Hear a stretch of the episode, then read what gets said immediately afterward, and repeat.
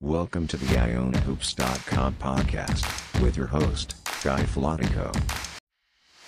Hey, Gael Nation, and welcome to Season 3, Episode 9 of the IonaHoops.com podcast.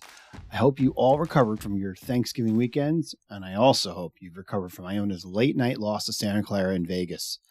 Thankfully, it's home sweet home for the next three, and hopefully the Gaels will string some wins together. We'll preview the entire homestand, which includes our two MAAC openers against Niagara and Canisius, and then a visit from St. Louis, one of the top 50 programs in the country right now. And we'll have a couple friends from the Mid- Midtown Madness podcast, which, which provides some heavy duty coverage of all things Billikens on to help us preview the game. It's a huge one for our non conference profile, so I wanted to ensure we as fans knew what was coming in. But now you're in for Iona Iotas. Iona Iotas. So, just how tough has Iona's non conference schedule been thus far? It's been a topic of debate on the Iona message board. Well, hard to know for sure until you see how teams evolve as the season progresses, but certainly a couple of our opponents maybe not quite as solid as expected thus far. Looking at KenPom, Penn has not quite looked like the Ivy League favorite at just 5 and 4 overall and sitting at 156 as of Monday morning in KenPom. However, the Quakers have won four straight, including over Patriot favorite Colgate, so maybe they're starting to find their footing. How about Hofstra? They're at 125 in KenPom and have a 6 and 2 record, so really can't complain about them. Vermont, hmm, not looked like the American East favorites we thought we were getting. They're just 2 and 7 overall and at 192 in KenPom. So that's been a disappointment for uh, for our schedule. Santa Clara has been pretty darn good, as I told you they would be, sitting at 97 uh, with a five and two record. We'll take a closer look at all of the other non-conference opponents as those dreams games draw closer. But as of Monday morning, St. Louis has a KenPom of 42. St. Bonaventure is 112. Princeton is 139. New Mexico is 90. And SMU is 145. And if we win that game against the Ponies in Hawaii, Utah State would likely be in the second round, and they're at 45. So while there have been a couple disappointments, particularly Vermont, make no mistake, this is a pretty solid non conference slate. Iona Iotas. Just a quick note about free throws. Ticked off by Santa Clara's Edge at the stripe Saturday night? Well, guess what? It's kind of the norm for us this season. For KenPom, Iona is 362nd. That's right, 362nd in free throws attempted per field goals attempted. That means we just don't draw fouls as a team. Now, Quinn missing two games hurt here, as he does draw a decent amount of fouls. He even he actually still leads the Gaels in free throw attempts on the season, even though he's only played two of our four games. Uh, Clayton tends to draw them too, but he's not going to draw them when he's trying as many threes as he's tried this year. Nelly draws them too, but if he's not getting touches or demanding the ball, he's not going to get to the line. I mean, it's crazy that we are that poor nationally in getting to the line and it's something we're going to have to watch moving forward for sure. Iona Iotas. The Iona women's team appears primed for a solid season, despite just a 2 and 3 mark thus far. The Lady Gaels have easy wins over Wagner and Sacred Heart, and their three losses to Stony Brook, Providence, and Bucknell have been by a combined eight points. The numbers are good. Iona's held opponents, opponents under 60 points per game, under 40% overall from the field, under 29% from three on average this season. Meanwhile, the ladies are connecting on 49% overall and 38% from three. Juana Camilion, Ketsia Athias, and Kate Mager are all averaging double figures per game. Keep an eye on this team. It's been a fun ride thus far, and let's see where they're headed as the MAAC play approaches. I have no offer roundup, so let's go to the Santa Clara recap.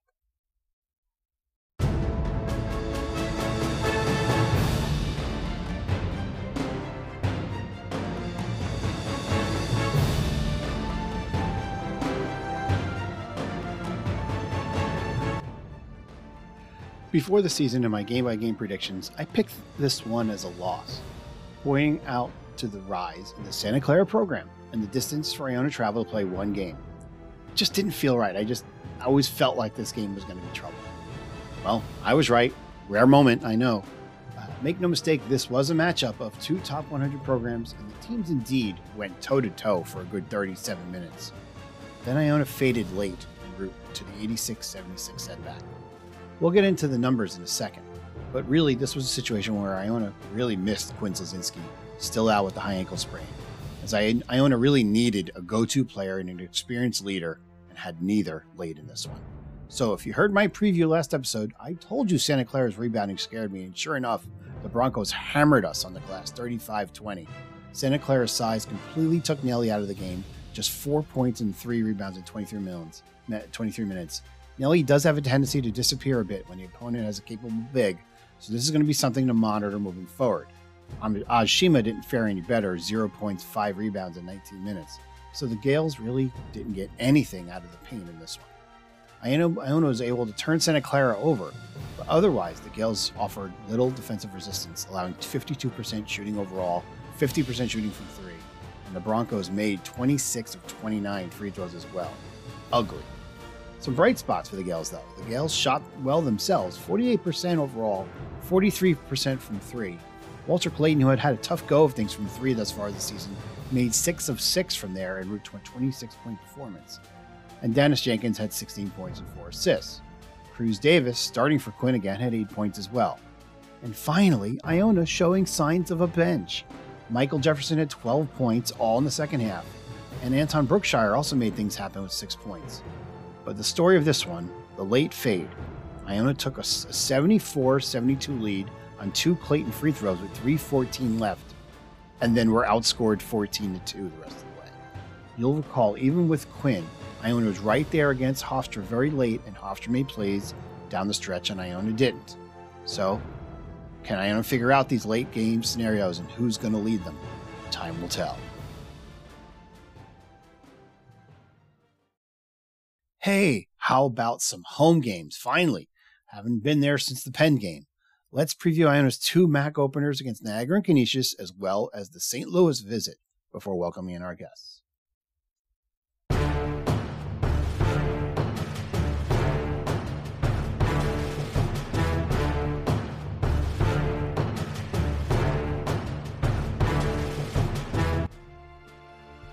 The Niagara Purple Eagles are 3 and 3 overall with a 234 KenPom.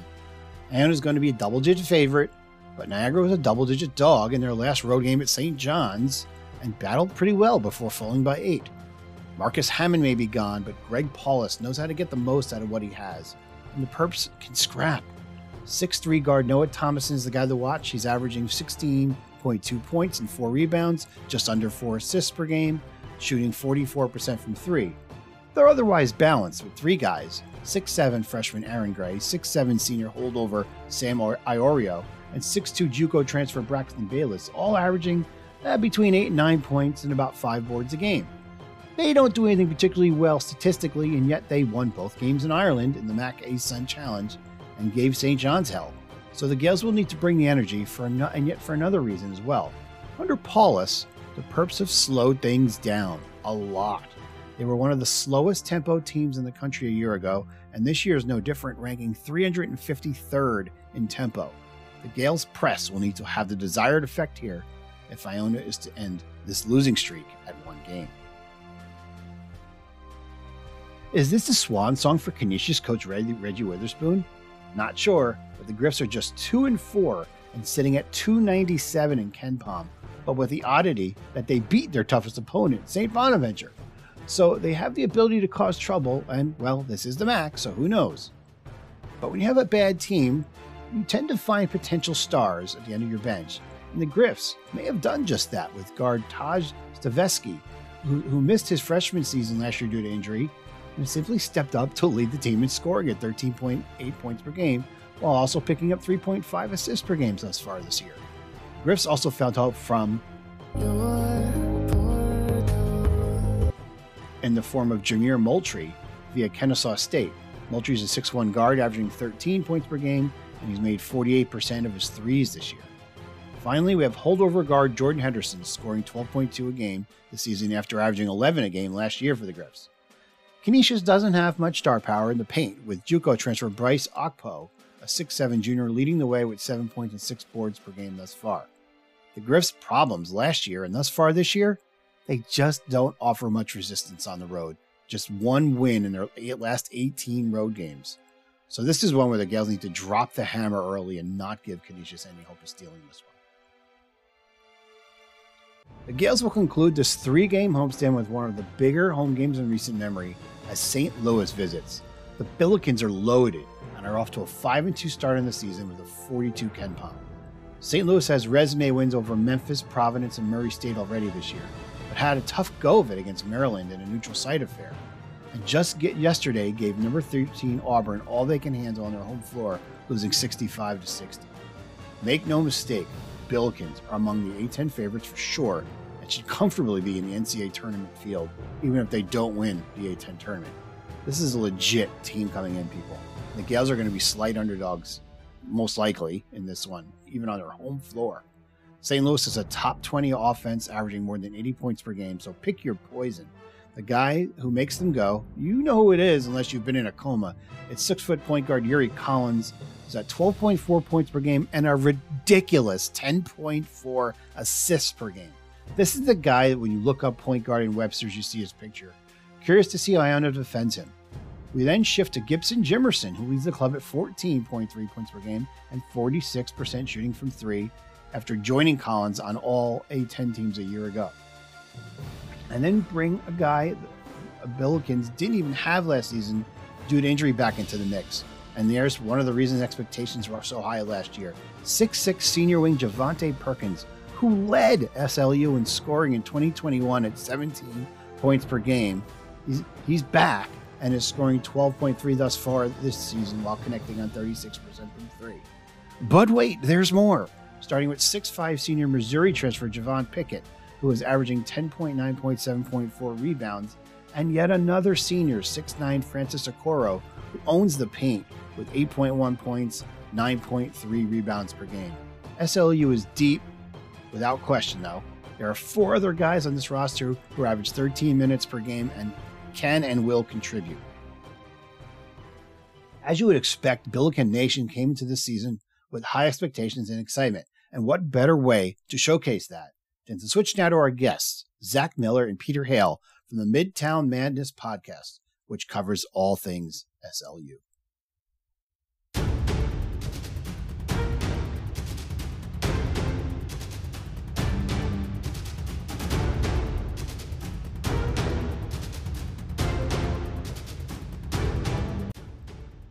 Well, uh, we've got some basketball coming up here at home finally after some time on the road, and we're going to have a couple of MAAC games. But then we have a game Iona fans have had circled for quite a while. St. Louis coming to town with all that buzz preseason. This has been the one that we focused on here in New Rochelle for quite a while. Um, so even though we've got a couple MAAC games coming up, we're going to just kind of jump over them a little bit and get to the good stuff here. And welcome Zach Miller and Peter Hale uh, to talk about St. Louis and their podcasts and just everything Billiken related. Guys, welcome.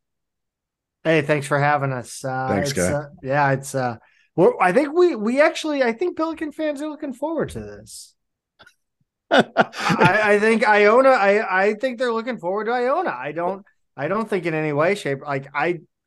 I think the game was so good last year, and it was yeah. such a novel like scheduling quirk that it came about that I, I, think it's almost like a fun thing. Like like we're the type of fan base that takes a fake rivalry and works ourselves into a shoot with it. like we've created a fake backstory for the Dayton rivalry. It's hmm. a real rivalry, but we created a, a like us and Dayton fans created this insane lineage. like we just we'll take something and run with it. Right let's let's go back to that last year. So Iona was supposed to play Seton Hall at Madison Square Garden and this is when COVID was still going on, of course. And uh, well, of course, Seton Hall got COVID, and we lost one of our premier marquee games that would have been a great opportunity for us. And uh, you know, lots of games were being floated around, or lots of rumors. I was was uh, talking about having a game at Xavier and some other stuff like that. And then all of a sudden, I who did you guys? You guys were scheduled to play somebody, and then that game dropped out. Do you remember who it was? Yeah, yeah it was. Go ahead, Pete. It was a conference game because this no. this game yeah, it was. It was Wasn't Saint it Drake? Bonaventure. No, this was Bonaventure. Oh, okay. Drake. Sorry. Drake was supposed to be in Vegas uh, a couple weeks earlier. I think it was the end of December. It was supposed to be our last non-conference game, and that got scheduled or got canceled for the same reason. And then Bonaventure was supposed to be on January 8th. It was going to be our second A10 game. And their team had a bunch of positive tests. So we canceled. And then, um, you know, given that Iona also had those cancellations, there's the existing relationship between Pitino and Ford.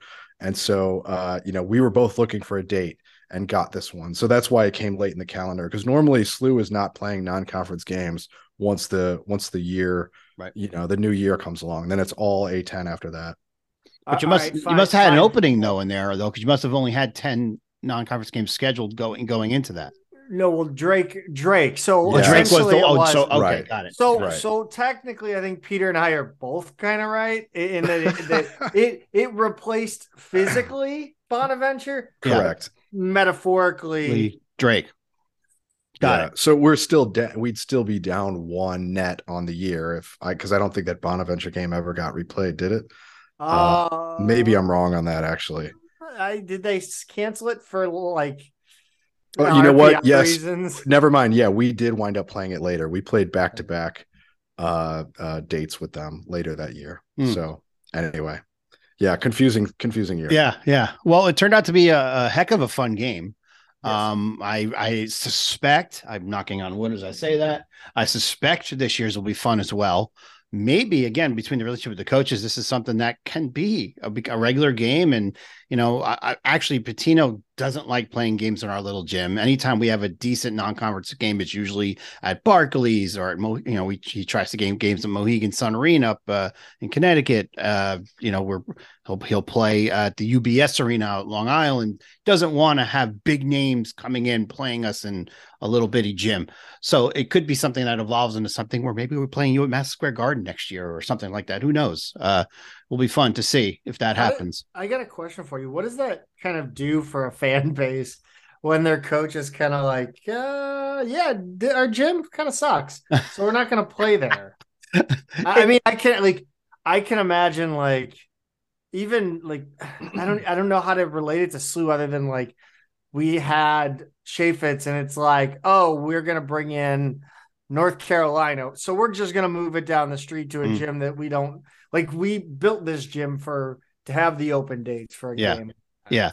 Pitino doesn't believe Pitino really does believe in the Gonzaga scheduling approach of not playing a buy game. Iona has not played a buy game under him. Um, so if he's trying to get a big name school, he's going to try to, even if it's a two for one deal or something, the one is going to be at a big arena nearby. He he knows, you know, a power a power conference team is not going to come play in our gym.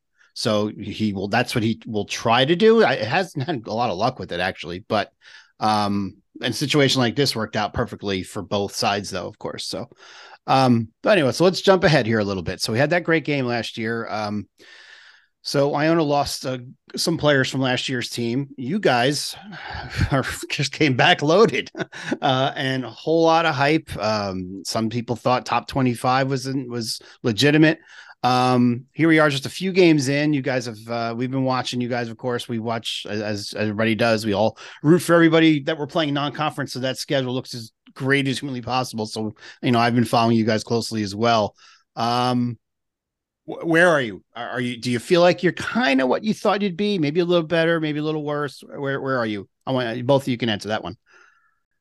Uh, I I I think I have the big mouth. I guess I'll go first. Um, I think uh, I think that we are on pace to get there. Uh, I think it's a li- it's been slowed down by the uh, kind of I, I think uh, Javonte Perkins, who I mean, by all accounts, was heading in it last season ready to just absolutely be this team's, you know, um, uh, Trevor Hoffman, their closer, right? Uh, that's a nice current reference. Uh, but uh, and I think he's coming a little bit, a little bit uh, along slower than we expected uh, from injury. I mean, not necessarily health wise, but confidence wise, strength wise, muscle memory wise and I think he's just not there yet. He's he's shown flashes in in pretty much every game of the vintage Javonte. Uh, today he had a nice pull up uh, uh, jumper that that you know would be helpful if he could hit that consistently again. Um, but again, he missed free throws pre- or three pointer pretty pretty badly. Uh, so I think we're just slowly working our way back to where we can be. Hopefully, we will hit that uh, come the you know the meaty part of the non-conference and then um, into conference. Mm, Peter. I think that's right. And um, you know, if you look at our our sort of marquee games so far, of the four of them we've split, I think a lot of us were hoping we could maybe go three and one in those, either pick off this game at Auburn or win both in that event we played at in Connecticut that also had Providence, Miami, and Maryland. We started out against Maryland in that one, and that's a team that I think a lot of people underestimated this season uh, with a new coach and um, you know not not quite sure how that team was going to be and so far they've actually been pretty pretty strong. Um, i think they've they've been better than people realize. They're they're big and physical and they just uh, you know they can shoot threes. They can shoot threes and they they completely just smacked SLU and like we were just not ready for that game it looked like. It was so so then it was a question of did we just lay an egg or are there bigger issues here you know we escaped with a win against providence the next day today at auburn uh, today as we record this um, I should say, um, Sunday the 27th. It was a close one that SLU had a chance to win Should late and uh, and kind of you know just what didn't hit free throws, didn't execute in the final five minutes, let it get away. That's a number 13 team on the road. It's a quad one win. You know, it's it's nothing shameful mm. uh, by, by any means, but I think the story of our season is very different if if we come away with that win today. As it stands, we're five and two, uh, could be six and one, and we're looking at a stretch in our schedule that's kind of sneaky good. Um, and and I, Iona is a big part of that. If if you look at this upcoming stretch, yes, a lot of the marquee games are behind us, but now you've got Southern Illinois, Iona, Boise State, Drake. That's four teams in a row that are all KenPom top 100 teams. Yeah, they're in that kind of 50 to 100 range, but those are all good teams. Um, and Iona is obviously on the road as well, so that's that's pretty tough. So if if we can win, um, I mean, honestly, if we can win all four of those, I, I would feel great about where we stand. I wouldn't be surprised to see us drop one of those because I think that's a pretty t- tough stretch. We're talking with Zach Miller and Peter Hale of Midtown Madness podcast. Um, yeah, I mean, and that's just it. I mean, even if you look at Iona as the smallest or maybe I don't want to say insignificant or, or, I just the game you're not focusing on the most. It's still a road game and it's against the top 100 team. That I mean, right. from the numbers perspective, those are huge. Um, and that's why you know we were thrilled to have the opportunity against you guys last year because I think our our our KenPoms were very similar last year going into that game. Um, so for you know, it's not just another game, but um, how as fans, how do you how do you guys focus on a game like that? You know, when you do have this this barrage of huge games came up, but the beauty of it is is they are all mids. You're not playing majors right now, and that's usually the the big names are the ones everybody circles, and those are the ones everybody kind of thinks about. Even if they're KenPom, it might be a little lower than some of the mid majors you're playing. Uh, but so as you guys, you know, as hosts of a podcast that fans listen to, how do you get those those fans understanding that hey, Iona is an important game? I would hope that the more dedicated fans understand that and that they remember that hey, it took a uh, or not quite a buzzer beater, but it took a clutch shot with nine seconds left to beat them at our place last year. Um, so going on the road to now play at their place is no joke, and that this is a, a top 100 team again, and it's a team that probably, for, correct me if I'm wrong here, but probably is expected to win the conference. Yeah. Um, and, and and no matter what conference you're in, if you're the favorite, you're a good team, and and that's something that you know SLU fans have to respect. I think a lot of it is um, it's just not not big brand name recognition, right? Rick Pitino is a big brand name. Iona ne- isn't necessarily that right. thing. Had they been the St. Peter's that came out and uh, went on a run in the tournament last year, you know maybe that's different maybe that conversation is different so that's the only thing that kind of i think stands in the way from more people um, paying this game more respect i think a more casual fan looks at this stretch of games and doesn't necessarily look at it the way that zach and i do and think man we got a lot of top 100 teams coming up we better buckle down play good defense get it done at the free throw line do some of the things that we haven't been um, executing on in every game so far Yeah, I definitely agree. I think the more, you know, tuned in, uh, you know, obsessive fan will definitely know Iona and, and know who Rick Pitino is. And I think, you know, obviously the, the, the, you know, casual fan will know who Rick Pitino is, but Iona may not be the, the first thing that comes to their mind. I mean, you know, I think it's almost more or less the geographical issue rather than the, the level of play issue. It's like, uh, for me, the West Coast is a complete blind spot I I I forget the Seattle Mariners exist. Uh, so uh, like I think more so the fans uh, that are casual, the Billikens would have a blind spot for the East Coast over the, the West Coast. Whereas I, because I'm a hard, more of a hardcore Billiken fan, I'm paying attention to those East Coast programs because if I'm watching a LaSalle game or a St. Joe's mm. game, God forbid I'm spending my night doing that. uh, it, it's going to be against a team like Iona. I'll see Iona every once in a while. So, hmm. I mean, I know who Iona is. Iona's had had uh, their chances in the NCAA tournament. They've won conference tournaments. Uh, so, I mean, I think I think for the most part, the savvy basketball fan, not necessarily the savvy Billiken fan, but just a basketball fan will know Iona. So, I think I honestly think for me, this this game is probably the one that I'm most worried about because it is on the road and it is Rick Pitino. So uh, anything can happen, and, and I hate road games. Fair enough. All right, so we know obviously there's some familiarity between the programs, and we you know we have, uh, but let's talk to the Iona fans right now as if they have no idea about about St. Louis at all. Why don't you each take a minute, tell us about the Billikens, not necessarily dropping stats and all that, just what who and what makes these the team go, uh, what the program is all about, what it represents in, in your minds. Pete, you you go yeah. ahead because I'm gonna I'm just gonna take what you say and I'm gonna like make it my own. sure, sure.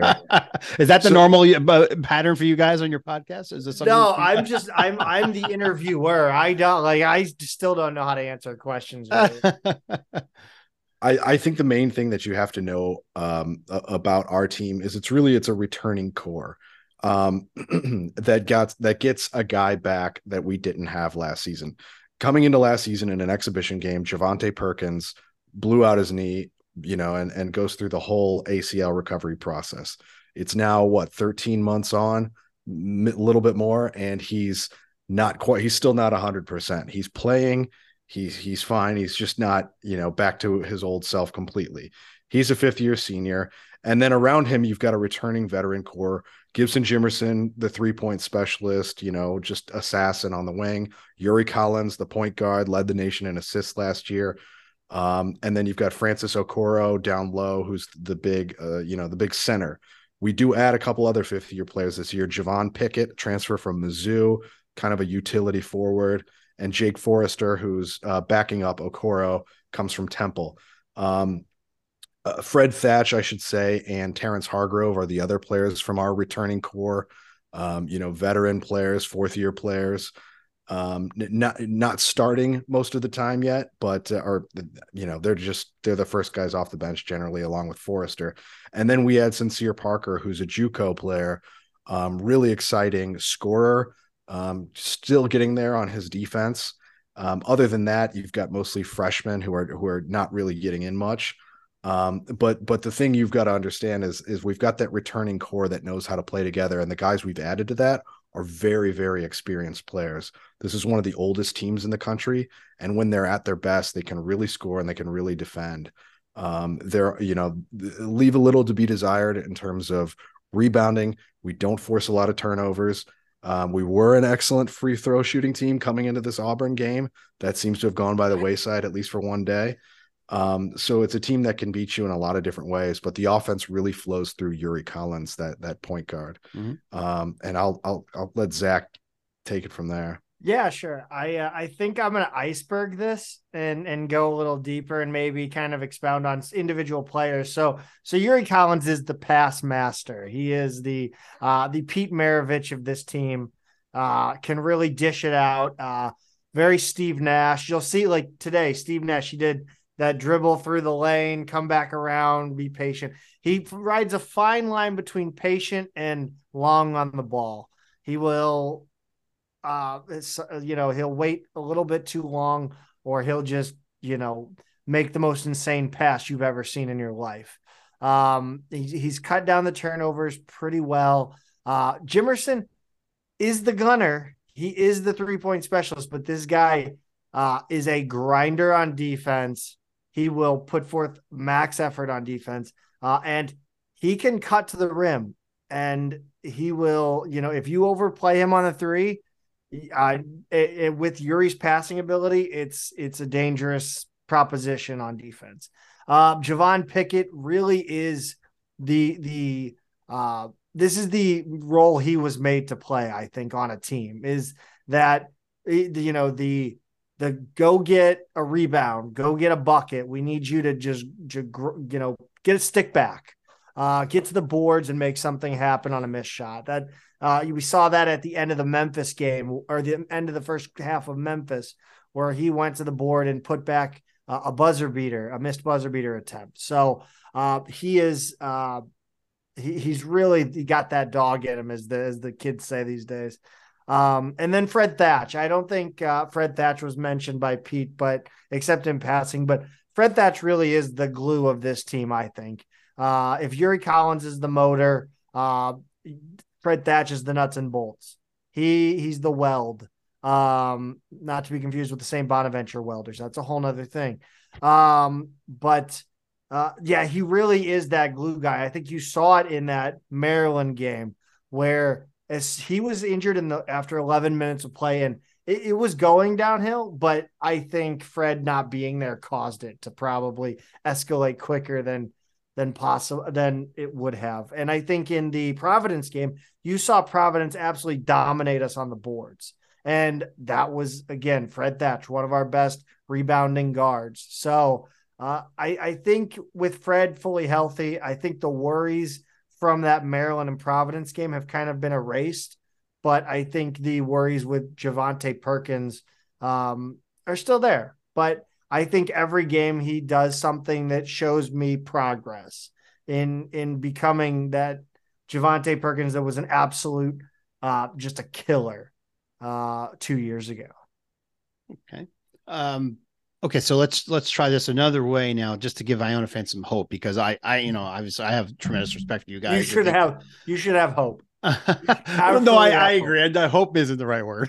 I, am I'm, I'm, you know, I, I tend to be not the pessimistic fan because I wouldn't have a podcast if I did, but uh, I'm the one who tries to level set everybody. I, you know, if, if they're down after a bad game, like for instance, oh, I don't know, losing to Santa Clara and Santa Clara in Las Vegas, I'm like, hey, relax. Santa Clara's top 100. We're missing one of our starters. It's fine. Relax, relax. And then as soon as we beat somebody and they're talking about we should be in the Atlantic 10, I'm the one that says, calm down. You know, uh, I'm the one who tries to level everybody off. So I, I, like to simplify it, even if it's really never that simple. Um, if you said to me, what does Iona have to do to win? I would say we need to defend the three. It's Pitino's obsession, and this team isn't always doing it. So to me, the the number I love to watch is what the other team is shooting from three against us. That's usually an indicator how the game's going. Um, and that's been the way it's been since Pitino era started here. For you guys, what's the one thing that if, if you had to give Iona fans a little secret. Uh, hey, if we're not doing this, you guys are you guys are going to take us down. Oof. Um, I, I, I I gotta say. By the way, we know what it's like to lose to Santa Clara early in the season. Uh, we did it under Majerus. Like, one, or was that Crews first year? I think it was I, Crews first year because they were wearing headbands and that was the whole thing. Doesn't matter. Iona fans will have no idea what I'm talking about. Actually, Peter might not know what I'm talking about. It's been a um, while. but uh, yeah, I think if we aren't uh, rebounding, if you're out rebounding us, okay. uh, we're in trouble. Uh, if we're not getting out in transition, uh, we're in trouble. Uh, and if our offense just is is not moving, we're in trouble it seems with us it's funny because in our first several games we were averaging like 88 points um, until, until we fell flat against maryland uh, we really showed that we could score. And it seems like when the defensive effort is there um, everything else runs more smoothly. And i don't know what that is because a lot of times you team you see teams kind of play defense is not their top priority. It's kind of it's almost an afterthought. They they, they do what they got to do but they know they're going to outscore teams and that's the kind of thing like we have the the firepower to do something like that but it seems like it just doesn't. Nothing else clicks if our defense isn't there. Mm. Um, so that and, and, it's really it's an effort thing. I, I think this is a team. I do question how well we deal with adversity. Much better team at home than on the road. Um, and and and that obviously bodes well for Iona in this game. And um, the other thing is teams that are pretty physical. Like we really struggled with that against Maryland. Um, it came up at times against Auburn today. Our our big men seemed a little flummoxed. Um, if you can kind of punch SLU in the mouth a little bit, and especially if we're on the road, um, that that can kind of get to them, and that's exactly how Pitino coaches. I've watched him do it for years. He loves to test the the fences and see what he can get away with with the refs. Um, it, you know, his his teams will frustrate you, and they'll they'll really break you down. And I know Ford knows that well, and you know, certainly incorporated a lot of what Pitino does into his own uh, defensive coaching. But um, there there are a few different ways you can get to SLU, um, for sure. Okay. Well, let's hope that both teams are unscathed uh, over the next week or so here. As we, again, we're recording this well in advance of our game, uh, and hopefully that it'll have a little juice. It'll be uh, a little more New York media maybe than you'd think uh, would probably come for that if you know everybody keeps winning here. so let's still yeah. do our parts, and uh, and hopefully the game actually uh, has a lot of extra juice then when we're when we see you guys in New Rochelle in a couple of, uh, about what nine days or so. Um, well, thank you guys for coming on. I really appreciate it. I, I think uh, this was educational uh, for the Iona fans, and God, we need education around here. So um, I appreciate it coming on. Good luck the rest of the way. Good luck uh, the next couple games, and we'll see you guys in about nine days. Sounds thank good. Thanks, so guy. Much. It's good to be home, or is it? We'll find out soon enough with three games at Hynes over a five day span beginning this Friday. We'll catch up with you again after the homestand. It promises to be an interesting one for sure, and one that's going to impact our season, I think. Until next time, go Gaels. Thank you for listening to this edition of the IonaHoops.com podcast. This podcast is a production of IonaHoops.com and its publisher Guy Filatico. The opinions shared during this podcast are those of Guy Filatico, IonaHoops.com, and any featured guests. This podcast is not affiliated with Iona University Athletics or the university itself. Thank you for supporting IonaHoops.com.